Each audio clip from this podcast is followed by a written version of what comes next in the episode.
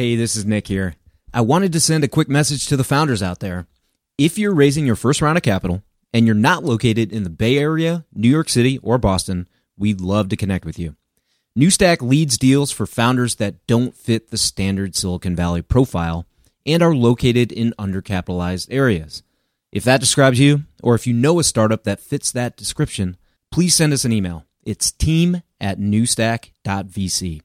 Now, here's a word from our partners. This episode of TFR is brought to you by Pacific Western Bank. Pacific Western is the leading provider of venture debt and banking services to startups, growth stage companies, and their investors. Go to pacwest.com to learn more. Welcome to the podcast about investing in startups, where existing investors can learn how to get the best deal possible. And those that have never before invested in startups can learn the keys to success from the venture experts. Your host is Nick Moran, and this is The Full Ratchet. Welcome back to TFR for a special release of what I'm calling Cram Session. I recently held a strategy debrief with a group of investors and entrepreneurs where we talked about the show and discussed what to start doing, what to stop doing, and what to continue doing. I received a tremendous amount of great feedback and heard a lot of nice words about the program. One of the things that was most surprising to me was that folks missed the key takeaway and tip review sessions. I only did one of these episodes back on episode 15, where I consolidated all the takeaways and tips from a group of previous episodes. At the time of release, I heard very little feedback and decided to discontinue doing it. However, many in the group expressed that it was one of their favorites and it allowed them to refresh their knowledge on past topics. So, in light of that, I've decided to begin releasing these cram sessions every so often per the feedback. I will try and keep these reasonable to consume from a timing standpoint, so we'll target to keep them right around 40 minutes. So please let me know what you think of the cram sessions going forward and if the recaps are a nice refresher. With that, here's the first installment where we go all the way back to episode 11 and hear takeaways and tips from episodes including investors Gabriel Weinberg, Glenn Gottfried, Bill Payne, Ann Winblad, Aaron Griffith, and Troy Henikoff. Let's kick off the session with a review from episode 11 The Number One Reason Startups Fail with Gabriel Weinberg. All right, great content from Gabriel Weinberg. He and I have talked offline about his personal angel investment strategy, and I can't wait to have him on again to illustrate his approach and how he's been successful. But let's recap some key takeaways from today's interview. The first takeaway that I'd like to recap is on timing. Gabriel mentioned that many startups fail to address customer acquisition, channel, and positioning until after a product is built, yet this must start at the idea stage and be executed in parallel with product development. As we discussed on episode 5 with George Deeb, there's a big difference between having a product built and having product market fit. All right, the second takeaway, while really hard to do, is on the prioritization between product development and traction. Here, Gabriel advises that founders spend half of their time gaining customer traction, which is rarely the case. It's not intuitive to focus on customer acquisition prior to having a product to sell, and so many founders don't. And the ones that do may get a strange response from others who question why they're spending so much time on something that is less critical than the product. But the ability to drive sales and get traction, in Gabriel's opinion, is just as important as having something to sell. And as we covered in the tip on MVC versus MVP, a startup can explore, validate, and test customer acquisition well in advance of a product being released. All right, key takeaway number three is that startups often approach customer traction randomly without a strategic, systematic thought process. And typically, it's the easiest or the path of least resistance for the founder. Gabriel's approach, that he called Bullseye, takes a thoughtful look at all potential channels and then allows the team to prioritize and test each. This more exhaustive approach makes the channel strategy much more intentional and will allow the startup to focus on the most critical customer acquisition channels while justifying their strategy to their team and investors. Okay, let's wrap up with a tip of the week. This week's tip is about the curse of knowledge, which simply is a cognitive bias that causes more informed individuals to find it difficult to think about problems from the perspective of others who may be less informed. Gabriel talked about how founders are often very biased to one particular channel that they have had success in. This can be problematic when an experienced founder may have entrenched ideas about who the customer is, what they value, where they prefer to buy, and how a product should be positioned in order to compel that purchase. And while it's good to have a hypothesis, in the world of startups, this hypothesis often is dynamic and constantly changing. And many of the best founders are those that are customer obsessed, always trying to understand their unmet needs and behaviors. You've probably heard many companies talk about pivoting. We thought we could sell X to Y, and what we really found was that this whole other customer group, not previously considered, was in significant need of a slightly different version of X. There are unlimited ways in which a startup may pivot its product, target market, monetization strategy, or otherwise and founders must listen to their customers in order to adapt. So, when evaluating startups with a hypothesis alone, investors must guess whether the founder's preconceived biases will limit market traction. Where, if a startup has prioritized traction from the beginning, they can clearly articulate who the customer is, where they buy, and why they're compelled to purchase. If you were getting your investment dollars in, which scenario would you prefer? In the next segment, we review takeaways and tips from the episode on advising early stage startups with Glenn Gottfried.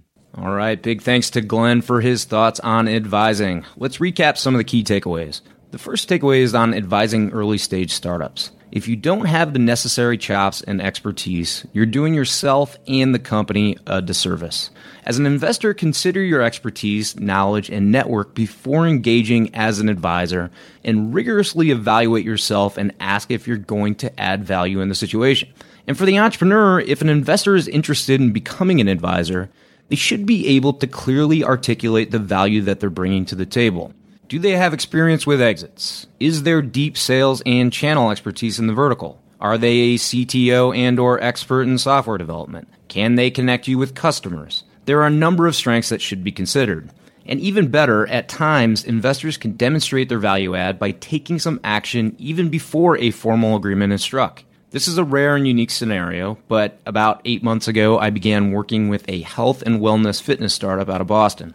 Originally, I was a huge fan of the idea, and the more I participated, the more opportunities I saw to help. For example, they did not have a presence in Chicago, and I thought they were missing out on a big market. So, without much effort, I was able to help generate a user base here that's outgrown the original locations. Uh, they also did not have a software expert on the founding team. While I would never call myself an expert, uh, in my younger years I learned to code in a number of languages. Recently, my brother and I invested in a software development company, and because I work in the startup industry, I happen to know a number of developers. So I was able to wireframe a solution for them and connect with developers to find the right fit for their budget and schedule. Now, I'm not suggesting that every investor take this active of a role, but if you have a value add, are a strong believer in the startup, and they're at an early enough stage where you can help in a meaningful way on either product or traction, then what better way to demonstrate your enthusiasm than taking some sort of action?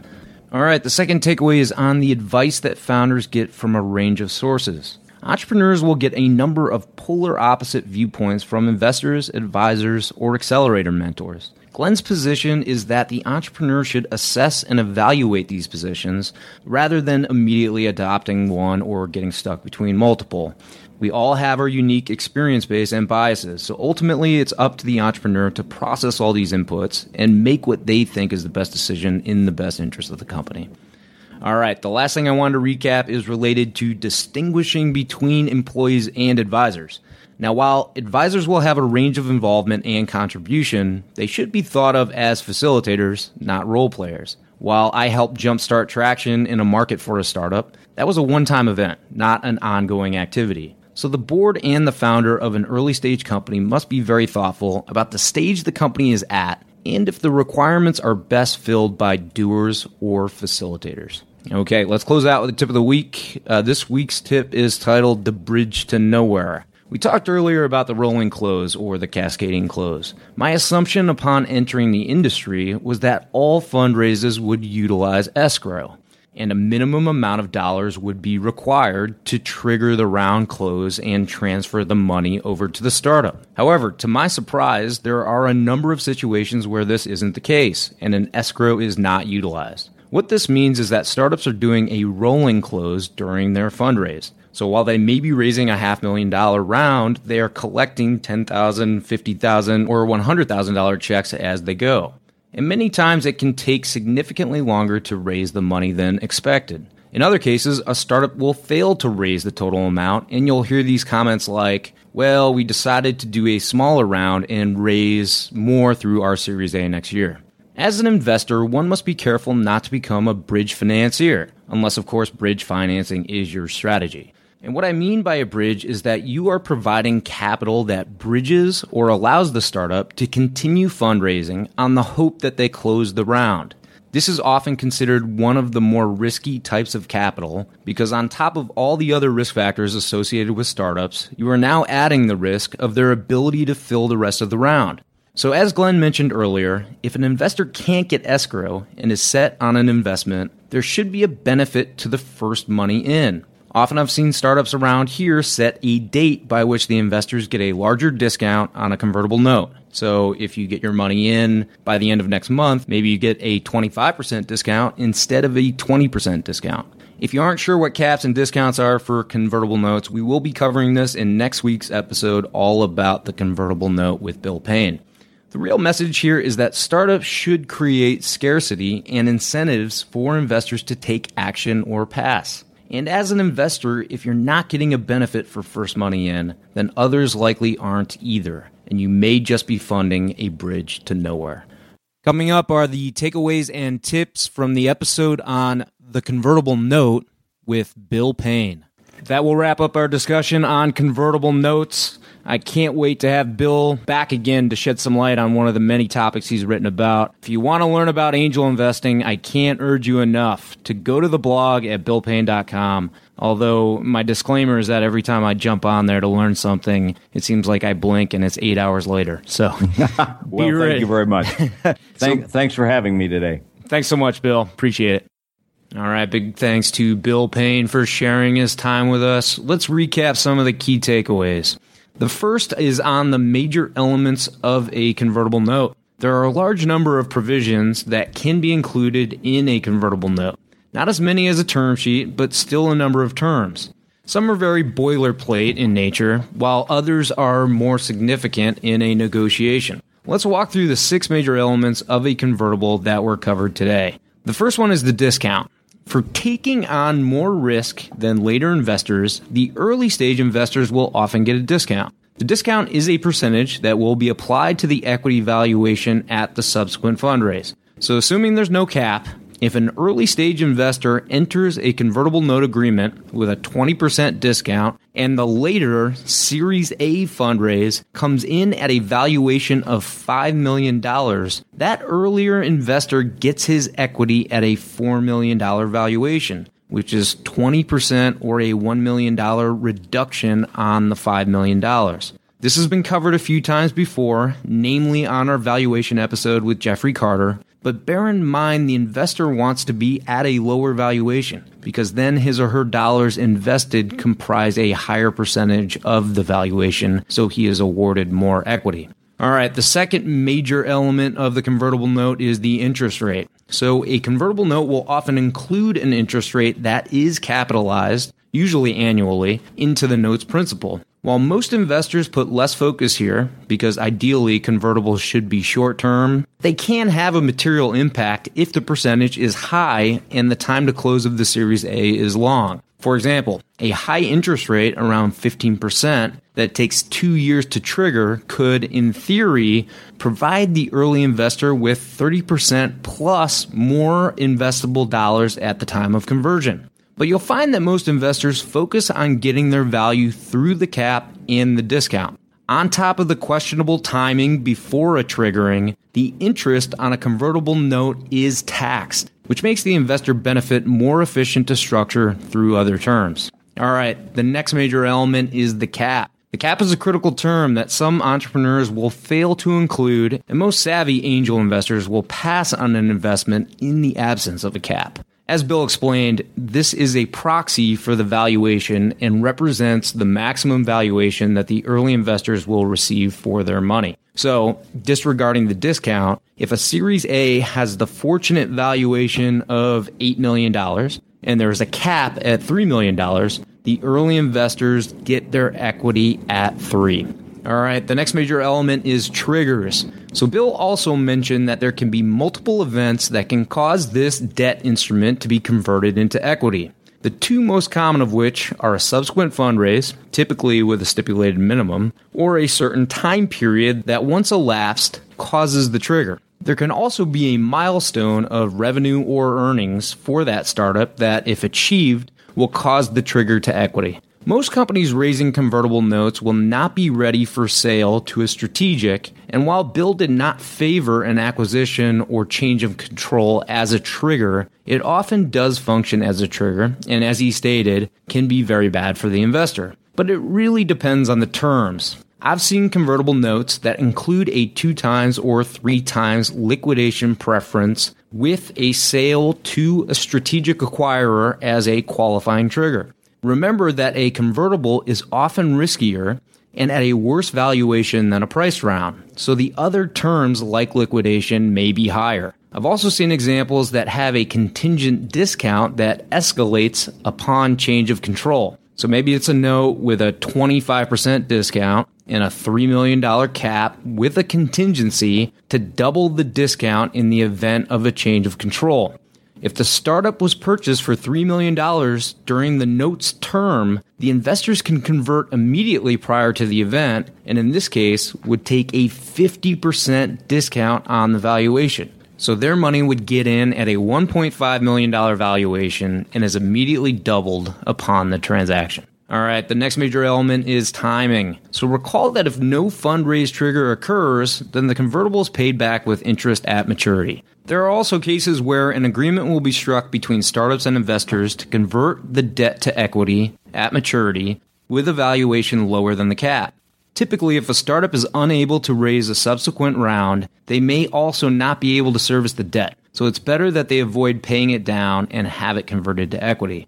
Bill also covered the nature of contingent discounts. For example, an investor may strike a deal for a convertible note at a discount of 10% that increases by 10% for every six months that elapse between the origin date and the trigger. So if the convertible is being used as a bridge to a large Series A round, and the entrepreneur projects high confidence that it will be closed in six months to a year, then an investor may agree to the funding, but with these escalating contingencies if the startup fails to follow through on their fundraise. If you listen to last week's episode with Glenn Gottfried, you probably have a sense for the contingent nature of terms. Although I took time to describe greater discounts being granted for an investor that gets their money in first on the previous episode, today Bill highlighted contingent discounts that escalate with an onus on the startup and their ability to reach a fundraise milestone. He also described the ability to use warrants in lieu of rolling discounts.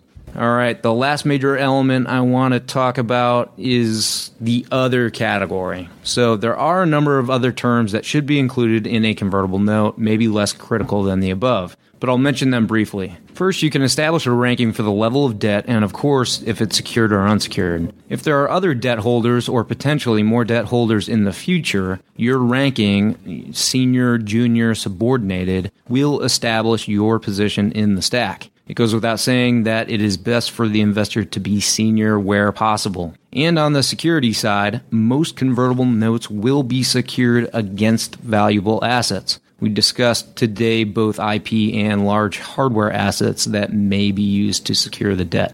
And recall that when a conversion event takes place, the lower of the discount or the cap will apply for the investor. Here are two examples that show when a cap would apply and when the discount would apply. In example number one, you have a convertible with a cap of $3 million and a discount of 20%. The subsequent fundraise comes in at a 3.5 valuation. The cap valuation, once again, is 3 million bucks. and the discount valuation in this case would be $2.8 million, which is 3.5 minus the 0.7, and 0.7 is 20% of that 3.5 million. So the discount applies in this case, and the early investors will convert to equity at a $2.8 million valuation. All right, example two, we've got the same convertible with a cap of $3 million and a discount, once again, of 20%. The subsequent fundraise now comes in at a $7 million valuation. The cap valuation is $3 million. The discount valuation would be 5.6. So now it's $7 million minus the 1.4 million. 1.4 calculated as 20% of the $7 million. So the cap applies in this case, and the early investors will convert to equity at a $3 million valuation. All right, the third and final takeaway is on Bill's point about not investing in service businesses. If you followed startup investing, you're probably aware that SaaS or software as a service companies have been a hot category for startup investors. And this is because they have the ability to scale in a way that the traditional service model or a service agency cannot. Maybe down the road we can devote an episode to SaaS and what the key success drivers are for businesses with this model. But keep Bill's advice in mind if you come across businesses that are utilizing a difficult to scale service or easily replicated model where the service is not SaaS. All right, it's time for the tip of the week. You've probably noticed at times I use the tip of the week to elaborate on the topic. Other times it is not directly related and is more focused on general investing and selection philosophy.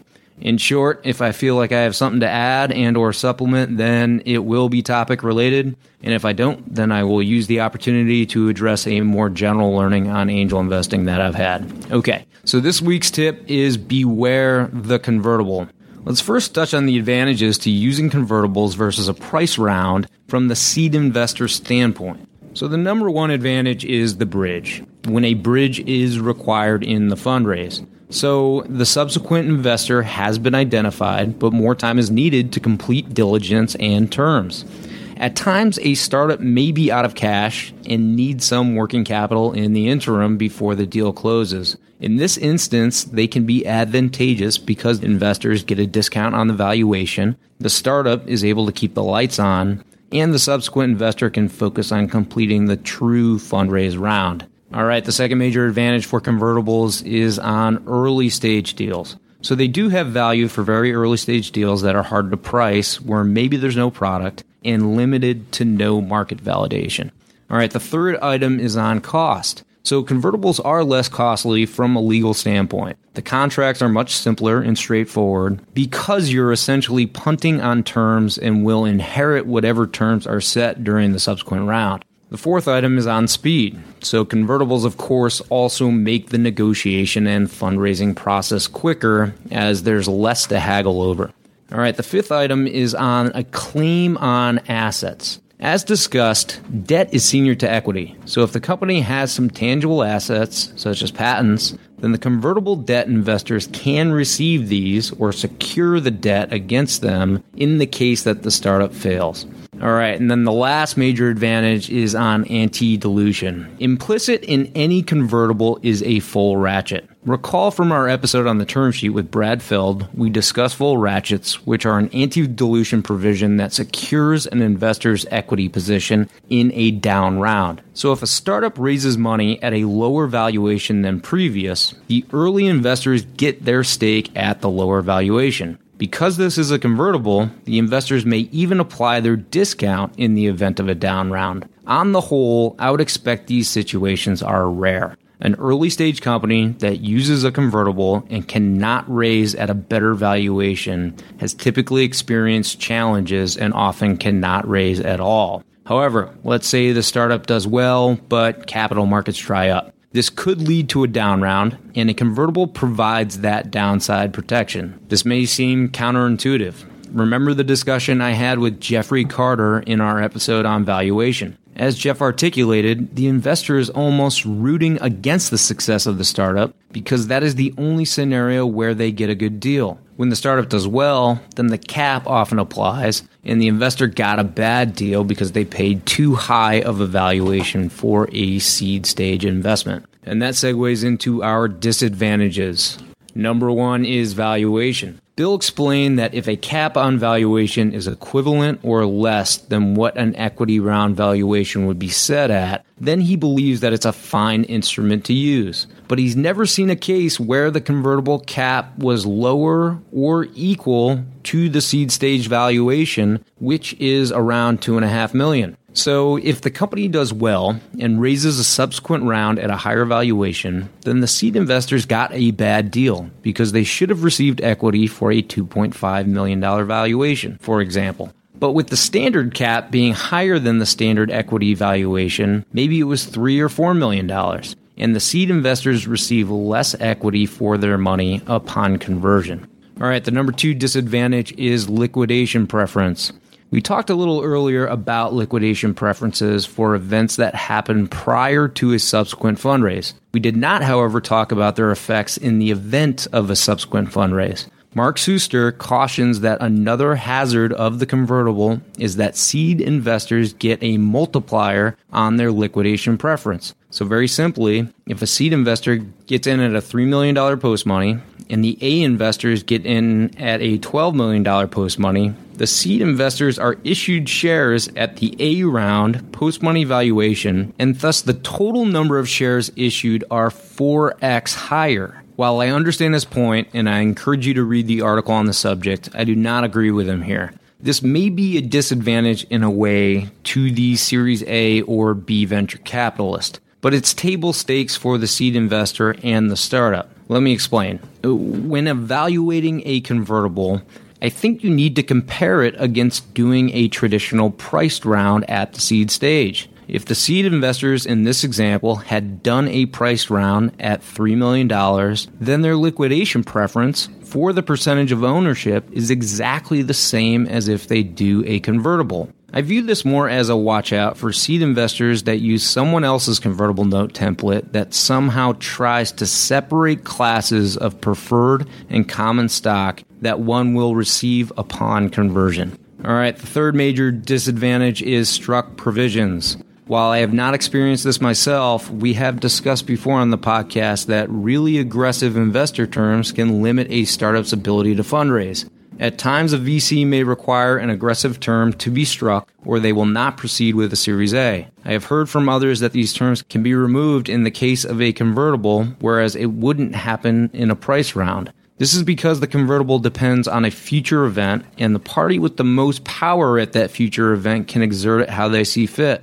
For example, an early stage investor that enters a price round at a $2 million valuation gets their equity at that valuation. It belongs to them, and they're not giving it back, and they may even maintain it through pro rata. That same investor, let's say, has negotiated a convertible with a $5 million cap and a 20% discount that escalates 20% every six months until the Series A close. If the startup takes off, but it takes 18 months for that subsequent close, this investor group is now sitting on an 80% discount. Assuming the VC establishes a valuation at $10 million, they may threaten to walk if the seed investors don't adjust down that discount. All right, the number four disadvantage is preference. Again, this is more of a watch out as opposed to a disadvantage, but as an investor, make sure that your note is a convertible preferred. This just means that upon conversion, the investor is granted preferred stock instead of common. This is the standard, and we have talked about preference in the past, so we won't recap it here. But it should be a requirement for any investor and could be a major oversight if not accounted for in the terms. Okay, and the fifth and final issue is pro rata. So, another weakness of the convertible can be pro rata which is not always stipulated in the convertible. We talked about the importance of pro rata on prior episodes with Brad Feld and part two with Jeffrey Carter. Pro rata is not automatically granted to convertible note holders. It must be specified. I was recently engaged in a series of tweets with Dave McClure and others where he cited his frustration with VCs that were not extending pro rata to him for convertible note agreements where it wasn't specified. His message was, We will remember and may not work with you again. Dave and 500 startups have a lot of credibility that I'd imagine many VCs heed.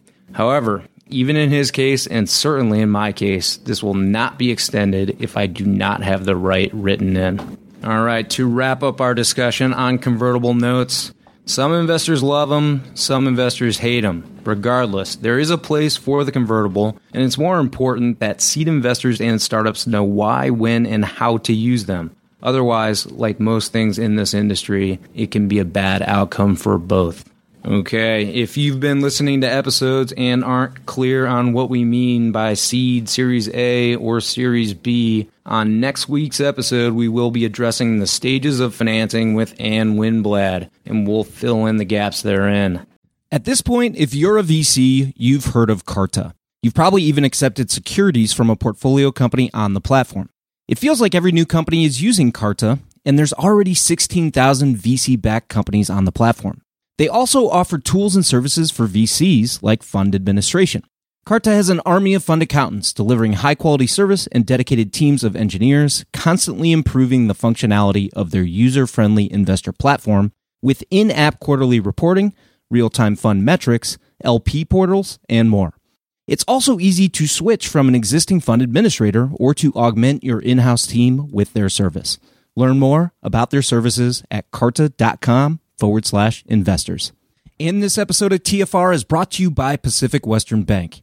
Pacific Western specializes in providing financial services to startups, growth stage companies, and their investors, helping to navigate financial obstacles by providing access to funds and expertise. Pacific Western's customized products and team of venture banking specialists provides a banking experience designed specifically with startups and VCs in mind. If you run a tech company or if you invest in tech companies, it's strongly advisable that you build a relationship with the folks at Pacific Western. Go to pacwest.com to learn more.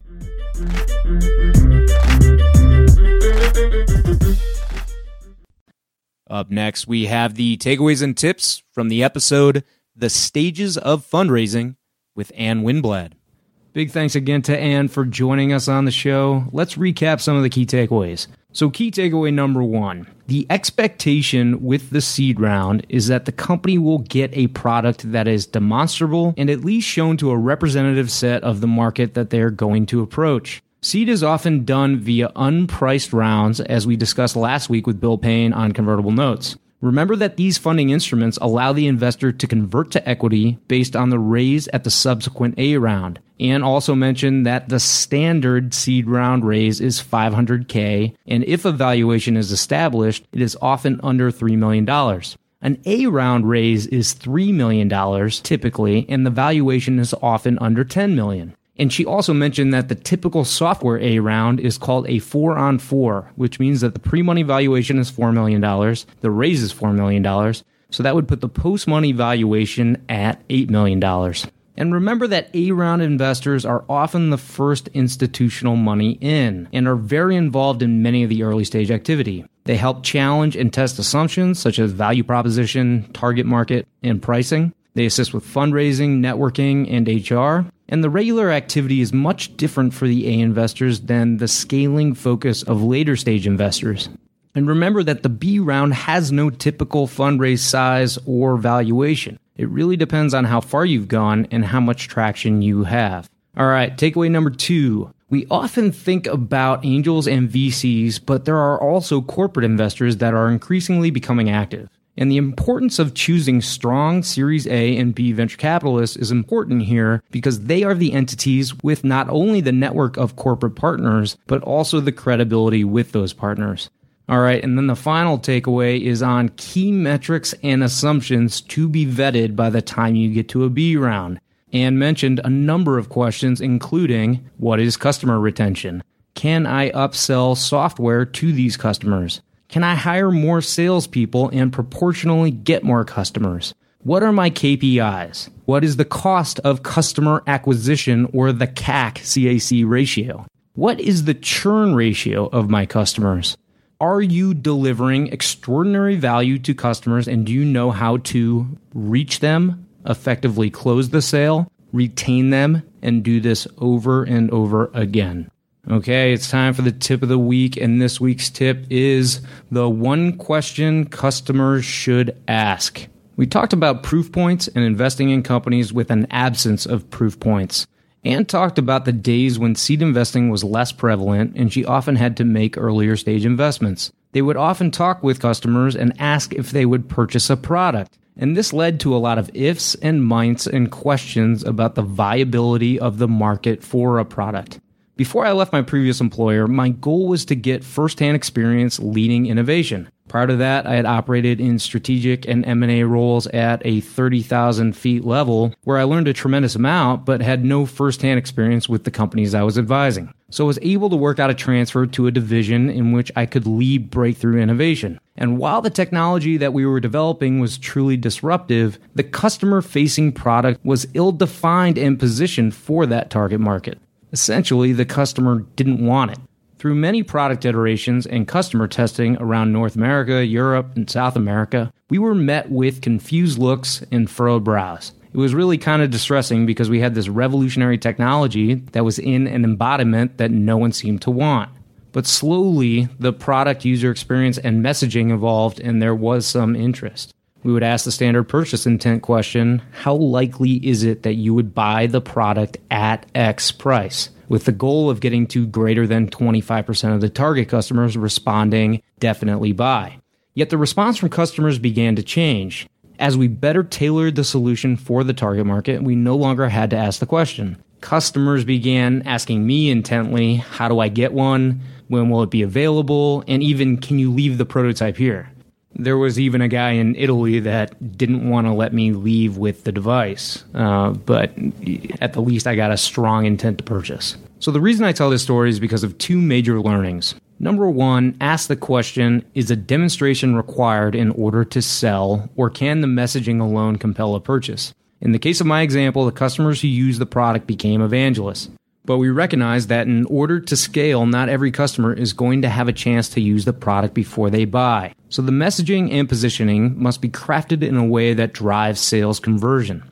And the second major learning was that what seems like a subtle difference in customer response is actually very meaningful. As an investor, you should be talking with customers and those in the target market before you make an investment. Have you ever been in a situation where you told somebody about an app, for example, and they said it was cool or interesting, but they never asked you for the name of the app or got out their phone and downloaded? The unmet need in the market should be so compelling that customers ask for it. And when they do, they become an extension of your sales force that you don't need to pay a salary or a commission. These evangelists will refer you for free. In the past, I've heard this discrepancy referred to as the vitamin pill versus the painkiller. Would you rather knock on doors trying to sell the vitamin pill or just answer the phone as customers call you for the painkiller? Ultimately, in a world where cash is scarce and traction is everything, find out if your startup's customers are asking to buy it now or saying maybe later. The next takeaways and tips segment is from our episode called Venture in the Media with Erin Griffith.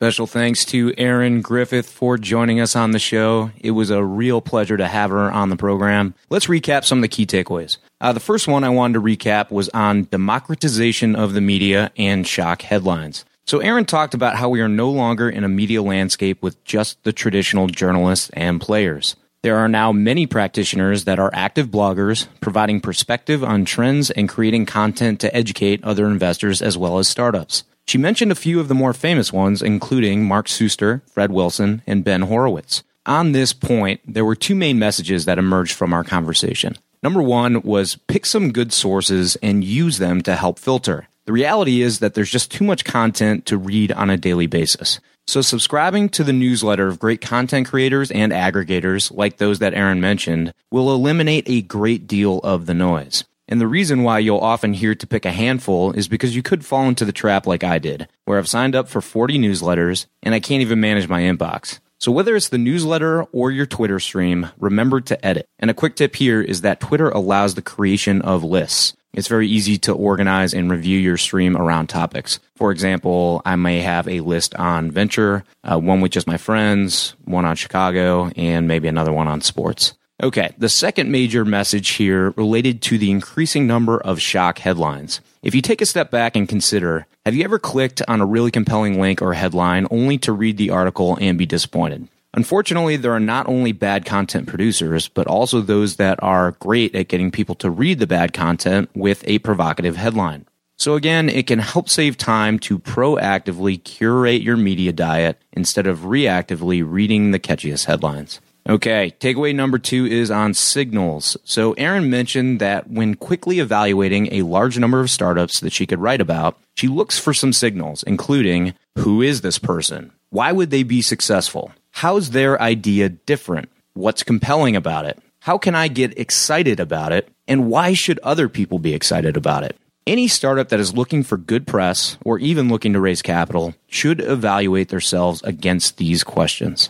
All right, the third and final takeaway is on social responsibility. I wanted to mention this takeaway related to social responsibility. Uh, it's unclear how much VCs have thought about or how much they're concerned about the ramifications of companies that they invest in that are potentially making the world a worse place. So there are venture firms and accelerators that focus just on some sort of social enterprise, but that's not what came up today. Erin was curious about established firms that don't have a focus on social responsibility and if they are purely making decisions based on potential return on investment or if they are concerned about the net negative impact on society at large.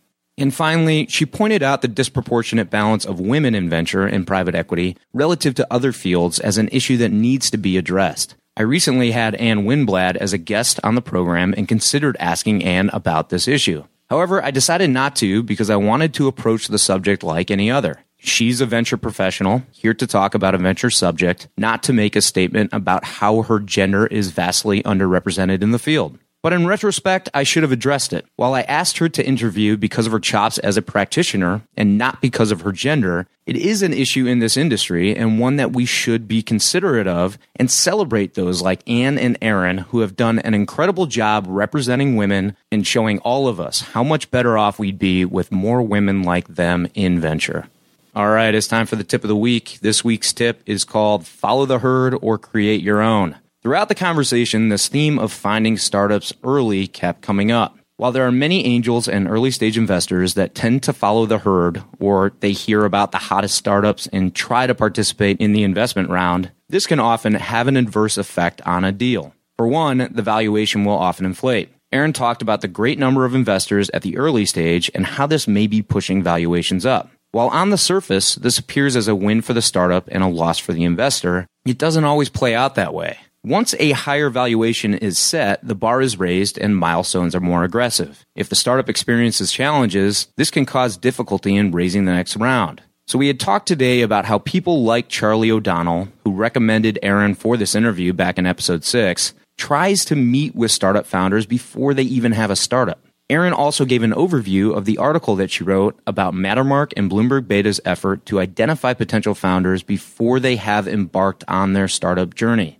And she herself will use her network of practitioners, industry players, and founders to try and identify very early startups that are still very much under the radar. The reason I'm calling attention to this is because there seems to be a theme amongst well respected, seed focused professionals that they want to plug in and find out about these great new startups before the rest of the world does. This doesn't mean that each of the investors are making bets at the idea stage. Rather, it means they are meeting with these companies before they have decided to do a formal fundraise. This is an important distinction because a startup could be at the idea stage, have built a product, have achieved product market fit, or maybe even they have significant traction in a vertical before ever considering a fundraise. The message isn't to invest earlier, it's to meet startups earlier. Assuming you're a fair and honest investor with sound knowledge and network, it's a great opportunity to get some capital in and help keep the startup focused on growing the business instead of the poorly structured perpetual fundraise. And our last takeaway and tip segment will be on the episode called The Accelerator with Troy Henikoff. That concludes my interview with Troy Henikoff. I very much appreciate his time and feel fortunate to be working with some of his impressive companies. Let's recap some of the key takeaways. The first one is an overview of the accelerator. So, for the first takeaway, I wanted to recap both the characteristics and advantages of accelerators. So, first, the characteristics. Accelerators are a program that startups apply to for admission that lasts for a fixed time period. In this case, it was a 90 day intensive cohort. And admission to the top accelerators is often an order of magnitude more selective than the top business schools. For Techstars Chicago, they received thousands of applications and admitted 10 startups. Seven out of 10 companies that were admitted were pre revenue. Five custom KPIs or objectives were set for each startup in the cohort. And in the case of Techstars, not all accelerators, the first month is an intensive time of meetings with experienced mentors that challenge and help the startup identify issues and opportunities with their product, business model, and or go-to-market strategy. And finally, it all culminates in an event called Demo Day, where the startup founders get on stage and pitch their startups for investment.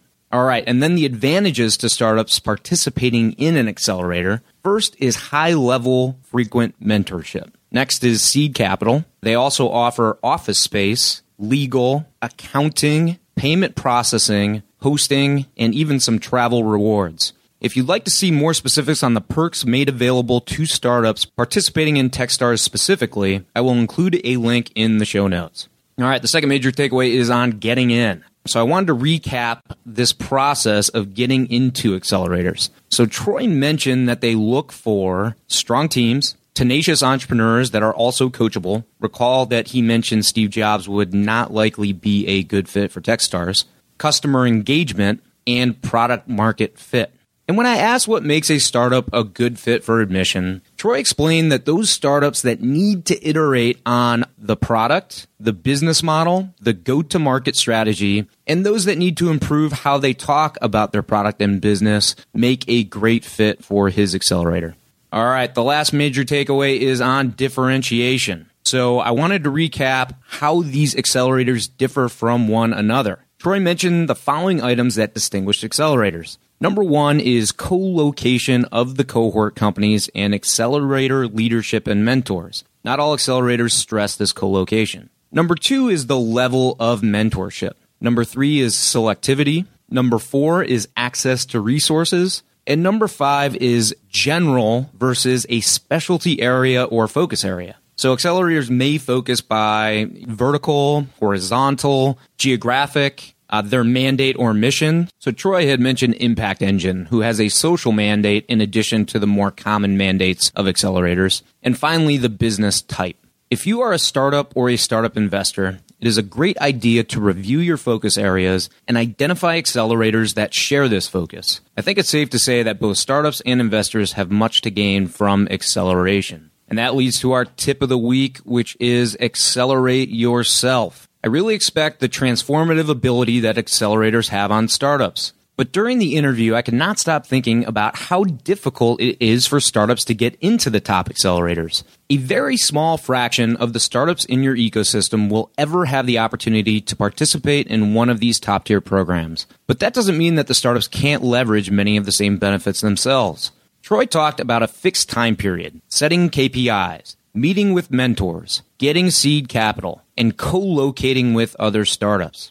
With a strong advisor or early board member, startups can set goals or metrics, pick a date by which they launch a formal fundraise, reach out to or co locate with similar startups, and connect with successful founders that have dealt with common challenges. And when it comes to mentoring, I have found more often than not, successful entrepreneurs are happy to spend their time and share their thoughts with early stage founders. As a startup, if you're coachable and willing to pivot to succeed, these mentors may even end up investing. While the breadth and depth of resources through these top tier accelerators cannot be replicated, the vast majority of startups will never have the opportunity to participate in one. If you are an investor working with a promising startup, help them build their network. Encourage them to reach out to others. Set goals and have a review cycle where they are assessed. If one is resourceful, hardworking, and resilient enough to build a successful company, why not accelerate their self?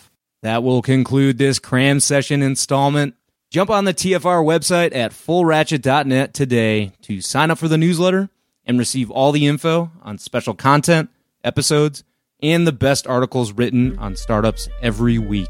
Until next time, over prepare, choose carefully, and invest confidently. We'll see you next time.